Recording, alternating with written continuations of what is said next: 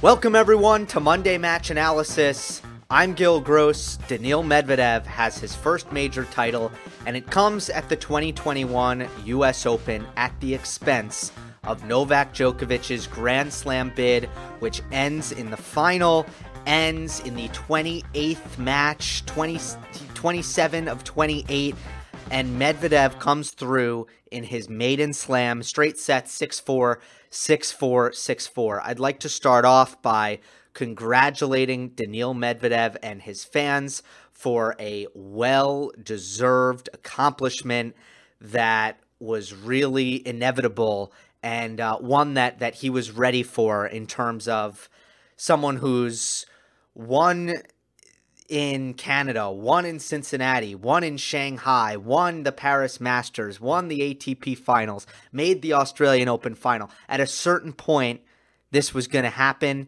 He had put in the work, his game was ready, and it happens at the twenty twenty-one U S Open. So there's so much to unpack here. It was a very emotional final, despite the straightforward nature of the match. There was so much history on the line for Novak and a lot of things going on, and it was such an incredible, immensely memorable run for Djokovic. For it to end in the final match, that was heavy. And then for someone to win their first major, that's always emotional and, and heavy in itself. Um, so here's what's in store for us. Always special, the Monday after a major, my very favorite shows. Um, I'm going to start off by talking about Novak, which I don't normally do. I don't normally start off by talking about the, the loser of the match, but um, I, I want to talk about why it was different um, yesterday on that Sunday for Djokovic, why it wasn't the same old story that we'd seen all tournament, where Djokovic was able to work through the difficulties that that he was facing from the pressure and the nerves, and not just this tournament, but really throughout the last couple years. He's always been able to kind of come through uh, these kinds of matches, and and he wasn't. Then I will talk about Medvedev and all of the things that saw him dominating the proceedings here, and the improvements that he's made that have put him in a position where he was ready to break through and win this title, a title that has been so coveted by Daniil Medvedev's peers. Stefanos Tsitsipas and Alexander Zverev, they had actually been closer than Daniil Medvedev. Both had been two sets to love up in major finals, and more on that is coming later. Um...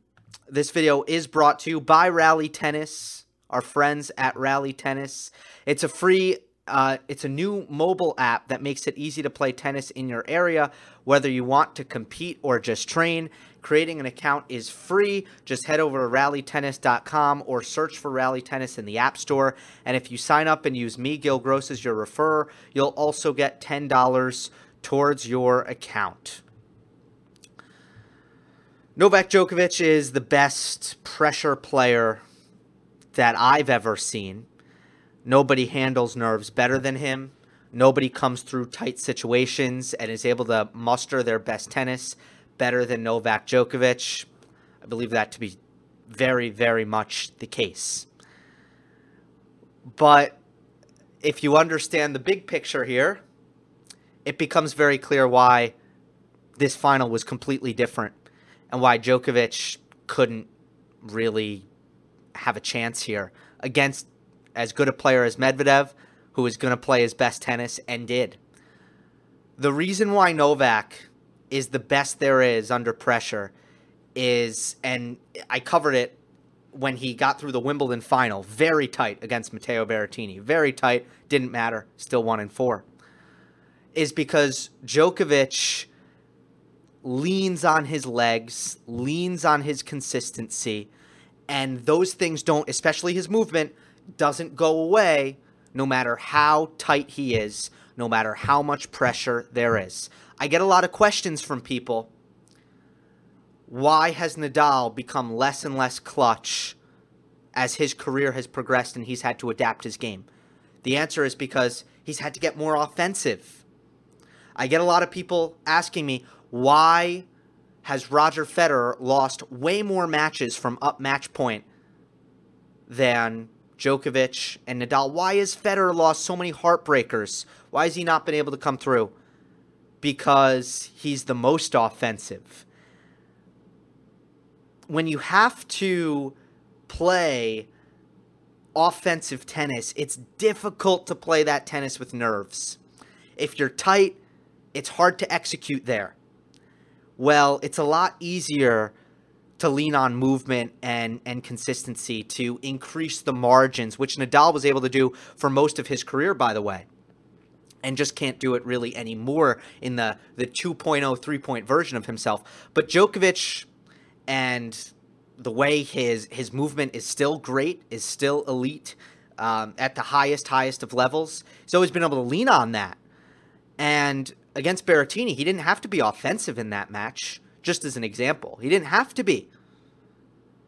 Against Zverev in the third set, in the semifinal here, at at four five. There was one point where he took charge, the set point, but none of the other points in that game was Novak offensive. He didn't need to be. He, he leaned on his legs, leaned on his movement, his court coverage, his return, putting balls in play, and putting pressure on his opponents. That's why he's incredible under pressure, because that never goes away. Well, he didn't have that in this final against Medvedev. Didn't have the legs. And without his legs, he's not he's not the player who he normally is, trying to deal with the pressure. Um, all the tennis caught up to him, um, and he did not have the explosiveness. He didn't have the spring. There might have been some emotional fatigue. That's less clear, but all of the the dropped first sets, the five-setter against Zverev, the four sets very physical against Brooksby, the four sets somewhat physical against Nishikori, four sets against Runa. I don't know how much that really factors in, but uh, all you know, if you if you take the big picture in, and also just how much stress he was feeling throughout and how tiresome that is, just didn't have the legs this time. And that's what makes Djokovic great at handling the pressure. It's not that he's immune to it. It's not that he doesn't get tight. He gets tight, but he deals with it. He handles it in a way that is really asks so much of the opponent, because he's, even as tight as he is, he's not missing, and his defense is there, and his return is there, his depth is there, his consistency is there. He's not making errors. The only thing that happens when Djokovic gets tight is he can't produce the easy offense from the baseline. That's the only thing that happens. But everything else is still there. That's why he's incredible in that position. And normally his opponent is tight too, and that makes it even harder. So that was the big difference for me. Um, and we will get to more specific areas where not having the legs hurt Novak, and where in the game was that evident. And, and I will provide some evidence uh, there. But, but yeah, Novak felt the pressure. Um, the combination of nerves, I mean, the nerves are hard, but not uh, feeling nervous and not having the explosiveness in the legs, it was a deadly cocktail. There was no overcoming that for Djokovic. He wasn't going to be able to play his best tennis. Um, now let's shift gears to Daniil Medvedev. Daniil Medvedev, the reason why he was ultimately first, and Tsitsipas and Zverev are still without slams, and Medvedev has one, is because Daniil Medvedev is the best front runner of his generation, and it's not even close.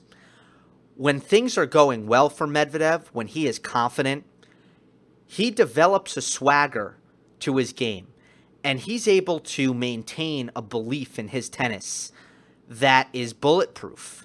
He is the best closer. He is an absolutely brutal and ruthless front runner.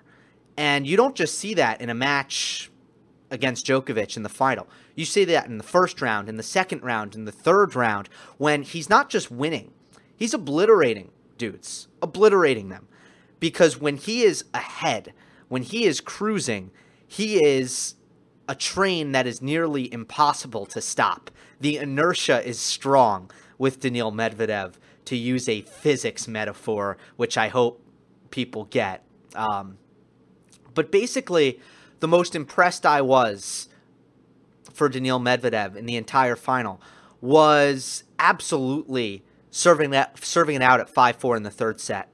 Because at that point, for the first time in the match, Djokovic, I believe, had shaken off the nerves, basically admitting defeat and starting to enjoy the crowd instead of focusing on winning uh, the match, just enjoying the crowd. And that was this unbelievably emotional uh, changeover where he started just smiling and taking it all in, and then the smile turned into tears, and Djokovic was was crying at that changeover uh, because I think he was overcome with emotion, and he said it was because of the crowd and how much love he was feeling.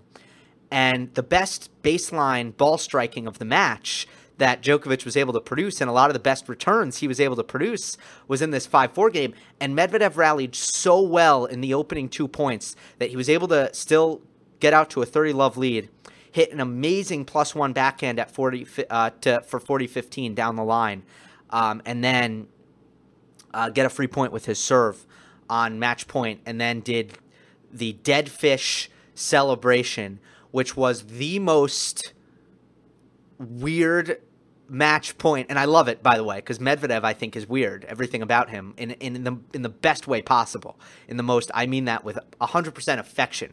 Medvedev does not blend in. Nothing about him blends in. Nothing about him is status quo. I love that. Um, but the celebration, from first of all, the fact that the crowd was booing him during the toss. So when we watch back that match point in fifteen years, first you're going to hear, boo, Medvedev tosses the ball, hits a service winner, flops on the ground like a dead fish. Everything about that match point was the weirdest thing I've ever seen. Anyway, that was the most impressive game of the match by either player, by either competitor. And it just highlights the reason why Daniil Medvedev got through here, because who knows what, what happens if Djokovic breaks there. Who the heck knows what happens in that match? Stefanos Tsitsipas has been up two sets to love in a major final, and so has Alexander Zverev. The reason Medvedev wins, the reason Medvedev is first before his peers, and by the way, I believe that all three of them were very competitive about this almost arms race of who's going to win the first major. The reason Medvedev lifts the trophy before the other two is because he's a fantastic frontrunner. The other two aren't. Zverev with a lead, Tsitsipas with a lead, that belief, that confidence, they can st- those doubts, they creep in. That tightness creeps in. But when Medvedev is feeling it, he is a force to be reckoned with. And I want to highlight that about Daniil Medvedev. Now let's get tactical. What pushed Medvedev over the edge? Well, Daniil Medvedev in a lot of ways is a similar player to what he was in twenty nineteen, two years ago when he made the final here. I would describe his game the same exact way.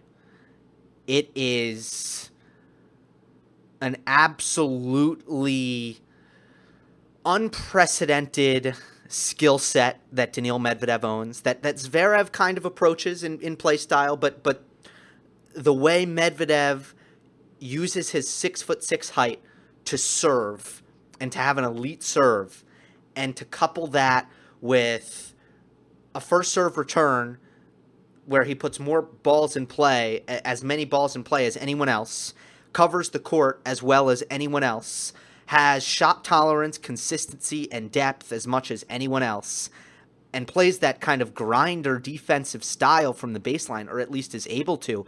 The combination of that and the big serve has never been seen in this sport before, because generally when you're six foot six, you, you can't move that well. And Medvedev denies that. It is the he is a unicorn.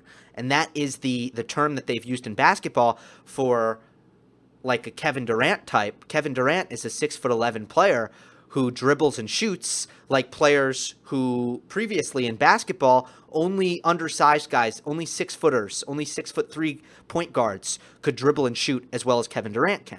So there's your cross-sport analogy. He was that guy in twenty nineteen. He was that. He's that guy in twenty twenty-one. He serves well. He defends well. He trades well. That's Daniil Medvedev. But in twenty nineteen, his strengths were not as refined as they are in twenty twenty-one. I don't think Daniil Medvedev has really transformed his weaknesses. I think he's refined his strengths, and I love that. I think it's a great lesson for younger players and, and coaches and fans, whatever it is. It's not always about improving weaknesses. Sometimes it's about improving your strengths. So Medvedev serves well, right? But his second serve wasn't great. It was pretty weak, pretty average. It could be taken advantage of back in twenty nineteen for large parts of twenty twenty. And even in twenty twenty-one against the elite returners, as it was against Novak Djokovic in the Australian Open final. Second serve, kind of weak. Okay, Medvedev defends well, right? That's the second strength. Doesn't pass well. So if you wanted to finish on Medvedev, you just had to approach the net. You could get some volleys. You could finish up at the net. You should still finish up at the net against Medvedev, but now he passes pretty well. He's learned how to get the ball low on the passing shots. So serve, defense, strengths in twenty nineteen, strengths in twenty twenty-one, but refined strengths in twenty twenty-one because he hits his second serve much better, his kick serve much better, much heavier, and uh, mixed in some some first serves as the second serves here, uh, and the passing shots much better. Now, Medvedev's counter-striking, let's start with the defense and the passing shots. Medvedev's counter-striking was a mismatch for Djokovic's finishing in this match. So covering Djokovic's nerves, what is what happens to a Novak Djokovic who's nervous? Well, his arm is tight, his mind is cloudy, and as a result, he's just not going to finish as well, which means he's his uh, his baseline aggression is not going to be as heavy. It's not going to be as precise, and the result of that was clear. Djokovic only hit five winners from the baseline in this match. The other nineteen winners he hit in the match were aces, volleys, and overheads. Only five winners from baseline ground strokes. Now, the uh, the reaction for Djokovic was, I got to come up to the net. My ground strokes, my timing isn't good enough. I'm not I'm not feeling it off the ground. My arm isn't loose enough for me to hit big enough uh, from the baseline to hit it past Medvedev, so I just got to come forward. Well, Djokovic net points won became less and less efficient as the match went on. eighty-nine percent in the first set, sixty-three percent in the second set, fifty-nine percent in the third set. But with each set, Novak went to the net more and more and more. The net approaches increased, the efficiency decreased. The reason is that Medvedev keyed in on the passing shots. I think it just became much more predictable for him. But the other thing was back to Novak's legs, um, in combination with how Medvedev has improved his passing, passing shots. Novak was not getting in tight enough to the net, was not getting close enough, was lacking the explosive movement to cover the distance close to the net. You want to get closer to the net because that gives the ball less time to drop and you get a higher volley, and a higher volley is an easier volley.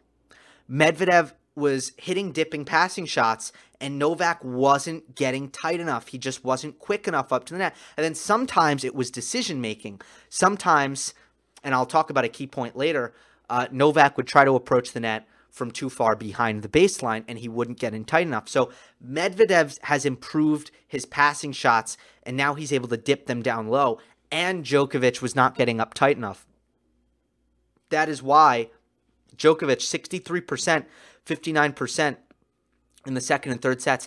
That is not good for net approaches for Novak, because when Novak is approaching the net, he's actually in a winning position in the rally. So that slice, the pie slice of those points, you might say, well, Gil, better, better than half, so it's working, right? No, it's not working. fifty-nine percent, that is not working, because that is a slice of points that Djokovic is in charge of.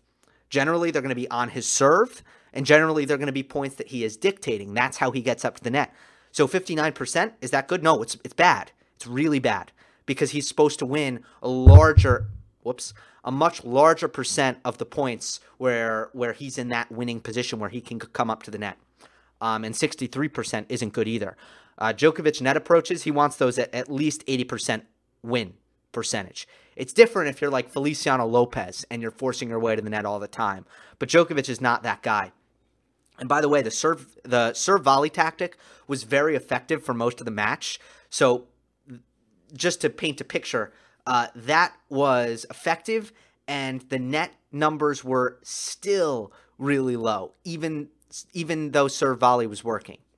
So during, you know, when Djokovic was finding his way up to the net after rallies, or in the middle of rallies, I should say more accurately, he was not winning those points at a high rate at all. So passing shots improved for Medvedev, big difference in this match. What about the second serve? Well, very simple. Medvedev upped the ante here. Medvedev was so much better here. In Australia, there were points, especially in the second and third sets, where I thought Medvedev's second serve was borderline embarrassing. Not embarrassing because, like, it was bad. Embarrassing because Djokovic was making it look embarrassing. It, there was one return that I'll never forget where Djokovic hit it so cleanly, deep middle, that Medvedev actually was knocked backwards and turned his back, turned his back to the net because the ball came at him so hard and fast that it basically knocked him backwards and spun him around. That's what I mean when I say the way Novak was returning Medvedev's second serve got borderline embarrassing in Australia. Well, uh, I think Daniil just made a decision. He, that wasn't going to happen here. Even if Daniil had to hit two first serves, and it came to that at times, Daniil was not going to allow himself to be bullied off the second serve. There's no way he could have done that early in his, early in his career. And it wasn't like twenty nineteen Cincinnati. I know some of the more, uh, some of my more uh, sharper and uh, perhaps tennis nerdier viewers might say, Gil, he did that in twenty nineteen in Cincinnati. twenty nineteen Cincinnati was a little bit different because Medvedev was really hitting the one thirty flat bombs, and he was doing it every single time, which in my opinion is a much less effective way to utilize that tactic. There were far more double faults um, in Cincinnati than he hit here, and it wasn't surprising at a certain point. What Medvedev did here was he mixed it in occasionally, and I, in my opinion, tastefully. So very different, more sustainable the way he uh, deployed that tactic. Um, and the average second serve speed is uh, is a stark difference. So um, in this final, Medvedev averaged ninety-nine miles per hour on the second serve, and he won fifty-eight percent of points. At the Australian Open against Djokovic, Medvedev averaged ninety-three miles per hour, so a Um, six mile per hour difference, six miles per hour lower, won thirty-two percent of the points. So big, so massive. Uh, now, part of that is part of second serve percent or second serve points won is just how many rallies you're winning. So that plays into it because Medvedev dominated the long rallies in this match. But a lot of it was simply the serve return dynamic of Medvedev's second serve. So there you see it. There you have it. Just to hammer home this point one more time, Medvedev's strengths, serve and defense, being refined, improving the kick serve, which was his worst serve, improving the passing shots, which was the worst part of his defense. Let's move on to the serving, though, because Medvedev's serving played a huge role in this match. Um, he got way more free points than Djokovic. That was one of my big keys. I said that uh, in order for Medvedev to, to win this match, he was going to need to... Uh, He was going to need to come up with far more free points than Novak. And I have some stats here. They're not the best stats because I don't like the way I B M does service winners. I B M doesn't count all unreturned serves as service winners, which I believe they should. They only count it when it's like a near ace or an essential ace. So then they say it's a service winner. But here are the stats. sixteen total Um, aces for Medvedev and three service winners, so that would come out to nineteen total uh, free points. I know that Medvedev had more because I tracked the first two sets. Um, and I, I ran out of time here, uh, which is why I didn't do the third. Uh, but twenty-two free points Medvedev got in the opening two sets. Djokovic hit six aces and two service winners. That is obviously eight free points. Um, so according to I B M, aces plus service winners, it was eight versus nineteen. Stark, stark difference. And that's what had to happen. Medvedev hit his spots beautifully. His serving was just as good as you'll see it. seventy-three percent unreturned in the first set, his first serve. And in this match, if you watched it, one thing Djokovic needed was energy. He needed energy. He didn't have it. He was the he looked fatigued, uh, just as he looked very fatigued, as well as nervous, but mostly fatigued. And big serving sucks the energy out of the match. It pulls a crowd out of it. It pulls your opponent out of it. It really has an effect on a match when when you're not getting the return back, and it's it has a way of being demoralizing. But mo- most importantly, it keeps the crowd out of it, and I think it, it kept Djokovic's energy levels low, especially in the first set. But you have to wonder, why was the dynamic so different from Australia when Djokovic, especially in the second and third set, was returning all of Medvedev's best best stuff? And you may be wondering, how about average speed on the first serve? Was it different from Australia and New York? No, it was it was the same. There was a one mile per hour difference Um in the two finals, which is negligible. Djokovic, you have to understand, with the return of serve, a big part of it is how much spring is in the legs. How much explosiveness can Djokovic have out of his split step? There are other factors that make Djokovic's return of serve one of the all-time great shots. There is the technique and how short and technically sound his his strokes are. There is the uh, his eyes. I think Novak has great eyes. He tracks the ball well. There's the anticipation, and then there's the reaction time. All of these things. But one of them, one of the major fe- features and factors is his agility and explosiveness out of his split step. And that is why he can win these points where he looks like, I think, a soccer goalie. Uh, is what I like to compare him to. He's like a soccer goalie, the way he tosses his body at these first serves. And a lot of the time, players hit perfect first serves, and they are returned because Djokovic is so incredible at covering the box, and he just wasn't in this case. When Medvedev hit his spots, which he did impeccably, they just weren't coming back. Now, who knows what would the result have been had Djokovic been the best version of himself returning, and Medvedev serving at this level. The world will never know. Actually, hopefully we do know, because hopefully we get to see this matchup again and we get to see those two things come together. Who knows? Um, but it just may have been one of those matches with Medvedev serving this well that maybe Djokovic would have needed to force a couple tie breaks or two. You know, maybe one or two tie breaks that, that would have been necessary for Novak. Uh, Novak wasn't good enough in this match to do that. Medvedev was too much better than him. Um, so that, was, that wasn't in the cards, but uh, the serving was absolutely key in this one.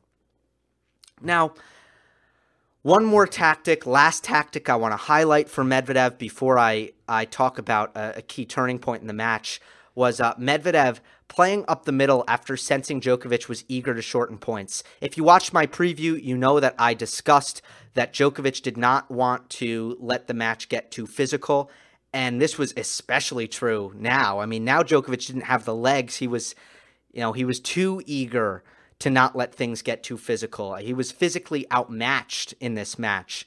Um, so Novak had a real invest uh, invested interest in trying to shorten points. And Medvedev's response to this in the baseline rallies was very smart and very savvy, just going up the middle a lot, which is something I thought Djokovic was going to do um, because Medvedev struggles to generate offense from the middle, but it wasn't Medvedev who was really concerned with generating the offense. It was Djokovic. So Novak was not going up the middle. He was the one trying to open up the court and do damage. It was actually Medvedev playing up the middle, uh, which is really smart from him.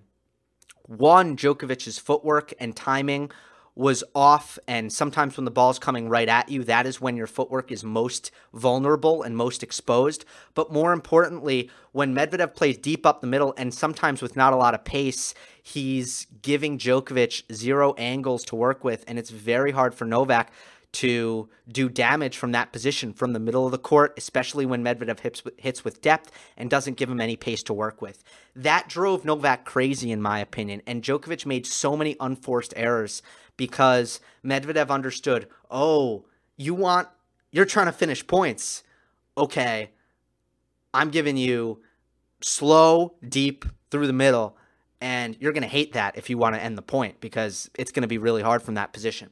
Very, very savvy from Medvedev, and he's so good uh, with his kind of feeling out his opponents. This is not a match that I want to talk about basically a lot of the different moments, obviously, because it was it was one way the whole time, which is Medvedev was better, and that was it. There's only one turning point that I feel is worthy of highlighting, and that was in the second set when Djokovic and the crowd um, were both really trying, Djokovic was trying his very best to get himself going at this point in the match and had an opening. Djokovic held serve to start the second set and then had love forty. At love forty, I'm going to take you through every point here. Medvedev hit a poor dropper and Djokovic goes to continental grip where he could have ripped it with his forehand grip because he had that kind of time. It was a poor dropper. Djokovic goes to continental grip, sticks it cross. Medvedev guesses correctly, and he has down the line wide open, guides the passing shot down the line. Now you see Medvedev serving take over a little bit. At fifteen forty, he hits an ace. At thirty forty, Djokovic gets his second chance. They get into a neutral baseline rally, and Djokovic nets a slice backhand rather awfully and uh, very ugly. And Medvedev, uh, excuse me, Djokovic's backhand slice, how can I put this? An unmitigated disaster in this match. Um, it. I don't think it worked once. I don't think it was effective once. Doesn't mean he missed it every time, but I don't think there was one time where there was a rally and I felt like Djokovic's slice actually did its job in giving Novak some sort of advantage. On the contrary, he missed it a lot. So it, it was a total negative for him. So that was deuce. From deuce, Medvedev hit an ace up the tee and then uh, hit a service winner on game point. Okay, there's love one.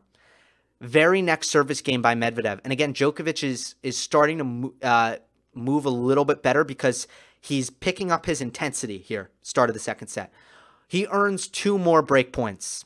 In this case, it's hats off to Medvedev. So Novak had two chances there, with the the uh, poor drop shot by Daniil and the the neutral baseline rally with the slice error. But at one two here, Djokovic does not have a chance. Medvedev just plays impeccably well. Um, now there is this controversial let call. Not controversial. The call wasn't controversial. Just an unfortunate situation where they were in the opening stages of a rally that I thought was somewhat neutral, slight edge to Djokovic, if I'm going to be the judge of like who had the edge in the rally. Slight edge to Djokovic, but pretty neutral. Um, and the stadium speaker went off, and they had to call a let. Now Medvedev, perhaps karma and the tennis gods um, kind of making things right, Medvedev missed his first serve. And then they get into Um, another rally off the second serve where Novak is a little passive. Medvedev makes his way up to net. Or actually, it's really the return that Djokovic doesn't do very well with. And Medvedev makes his way up to net. But Djokovic hits a great pass here. Medvedev with an awesome backhand volley on the first break point. Then on the second break point, as Djokovic finds another chance to go up ahead three one in the second set, Novak hits a block return right in the corner, and Medvedev hits a fantastic backhand down the line winner. Best shot of the match, most underrated shot of the match.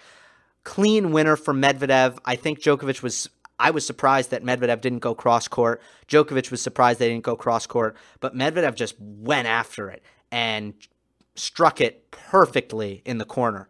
Unbelievable. That was Novak's chance. That was really Novak's chance to turn the match, other than when he got the momentum at the very end of the match, and Medvedev just played a fantastic five four service game, as I mentioned, to serve it out. Um, but Medvedev breaks very next game, two all. It was a very tired service game by Djokovic. The, the energy was fleeting, and that is when it was just like, holy moly, he is tired. Um, that was kind of the conclusion. I mean, Djokovic served and volleyed a bunch of times in this game, actually won every point, but it just kind of sends a message that he's not really confident in, and he doesn't want to rally. And uh, Novak makes an error here, going for way too much on a forehand down the line. He nets another awful-looking backhand slice. Uh, he prematurely approaches the net from too far behind the baseline down break point, and then Medvedev dips a, a passing shot, and it's a near impossible half volley that Djokovic can't make. So you can see the the themes come out in those big points, and uh, that's the break for Medvedev. And that's really all I want to get into in terms of the play-by-play or the chronology of the match, um, because that was really the point in time where maybe things could have been different, and then they weren't. And Djokovic, um, or excuse me, Medvedev cruises from there. Um, besides, things got a little bit wild, and uh, in the third set. And that brings me to the final topic that I have on uh, this episode of Monday Match Analysis, which is the crowd. Um, the crowd was behind Novak from start to finish. Uh, just like I, I had a feeling that the New York crowd was going to be kind to Novak. It just took longer than I thought. But this was a, an unbelievably partisan crowd. It was a unhinged crowd. It was a uh, crowd that lacked tennis etiquette. That's what you get in New York. And look, I'm fine with it. I, I like it. I'm biased, totally biased. I've been going to the U S Open my whole life. It's uh, it's my home slam. I'm a New Yorker. I'm totally biased. But like, I like, look, sometimes I'm like, shut up. This is ridiculous. Don't get me wrong. But I like that it's not Wimbledon. I like that there's a Wimbledon in this sport. I like that there's a U S Open in this sport, and that there's things in between. Um, But anyway, Djokovic has an incredibly partisan crowd in his favor, and uh, people will, of course, wonder, how did that affect the match? Especially because Djokovic has won so many high-profile matches in his career with the crowd fully against him. The U S Open, that has been the case for most of it. So was the crowd a factor? Um, other than pissing Medvedev off when he was serving for the match at five two and causing Medvedev to double fault a bunch of times. No, uh, I really don't think it it was. I thought that Novak was nervous. He would have been nervous no matter what. Maybe if he got really angry at the crowd, it would have almost distracted him from what he was trying to do. But for the most part, I don't think so. And he was tired. He had no legs. That was the match. It was not the crowd.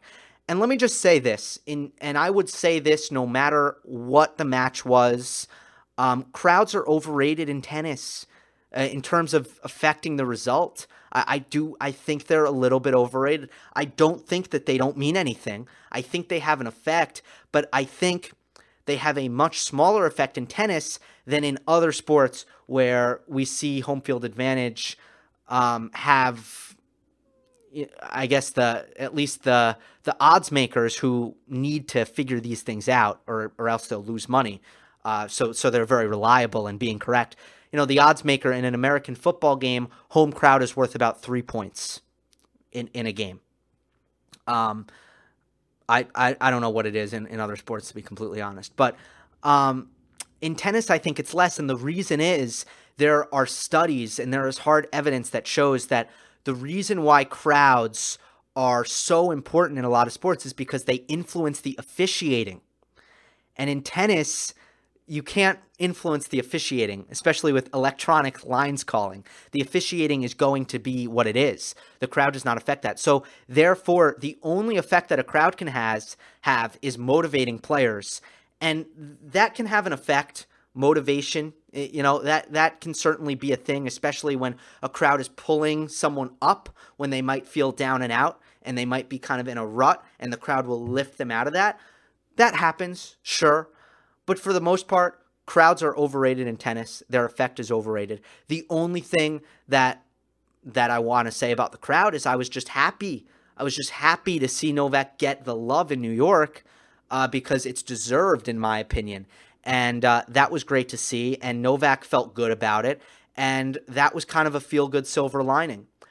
The last thing I want to say um, about Novak and just the run was just how incredible it was, um, and how I will – it's to me, it's unforgettable.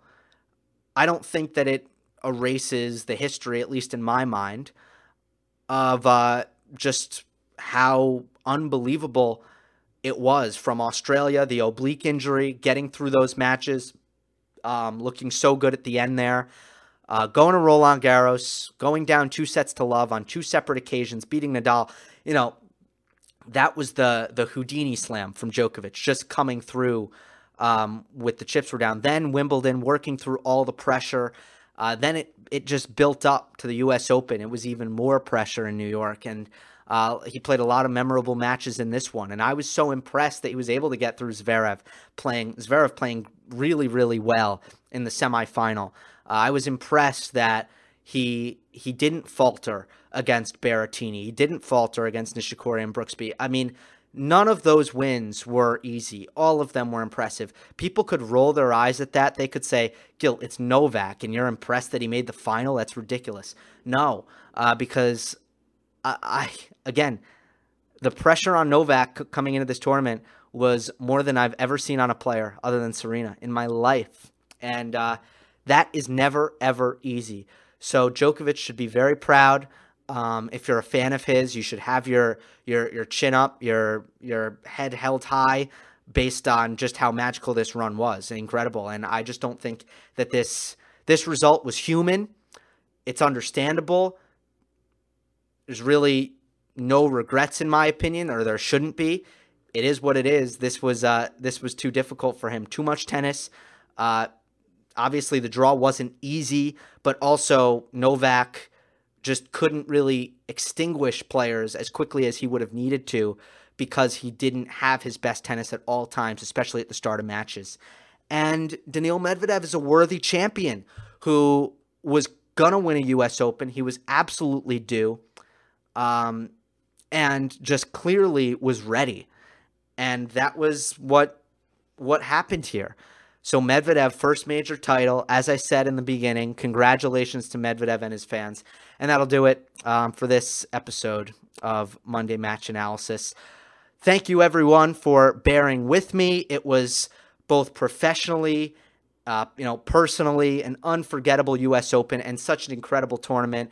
And um, I'm really thankful that I was able to finish off on YouTube and, and talk about these matches. But I'm also Uh, thankful for everyone's understanding that I wasn't able to cover most of the tournament, and um, was able to uh, have a great experience at U S Open Radio. So all good. Um, wrapping up majors. Wow, no more majors for the rest of twenty twenty-one. Unbelievable. What what a fantastically rewarding season of uh, Grand Slam season it has been. Hope you enjoyed. Don't forget to subscribe. I'll see you next time. Our house is a mess. Come on in. I'm Amber Wallen, internet comedian, plant queen, and host of your new favorite podcast, Fly on the Wall. Okay, that's pretty presumptuous to assume that this is going to be their favorite podcast, by the way. Like, come on, Amber. Anyway, that wasp that you just heard interrupt me is my husband. And co-host, Benjamin Wallen, also a comedian, and I host people at our home. I have a great wine collection in my cellar. Well, you it's mean not a cellar. The mini fridge. Yeah, it's a mini fridge. It's a mini yeah. fridge. New episodes of Fly on the Wallen drop every Wednesday. Listen in as we discuss relationships, books, and keeping our sweet baby kid alive while we make laughs on the internet. Subscribe to Fly on the Wallen wherever you get your podcasts.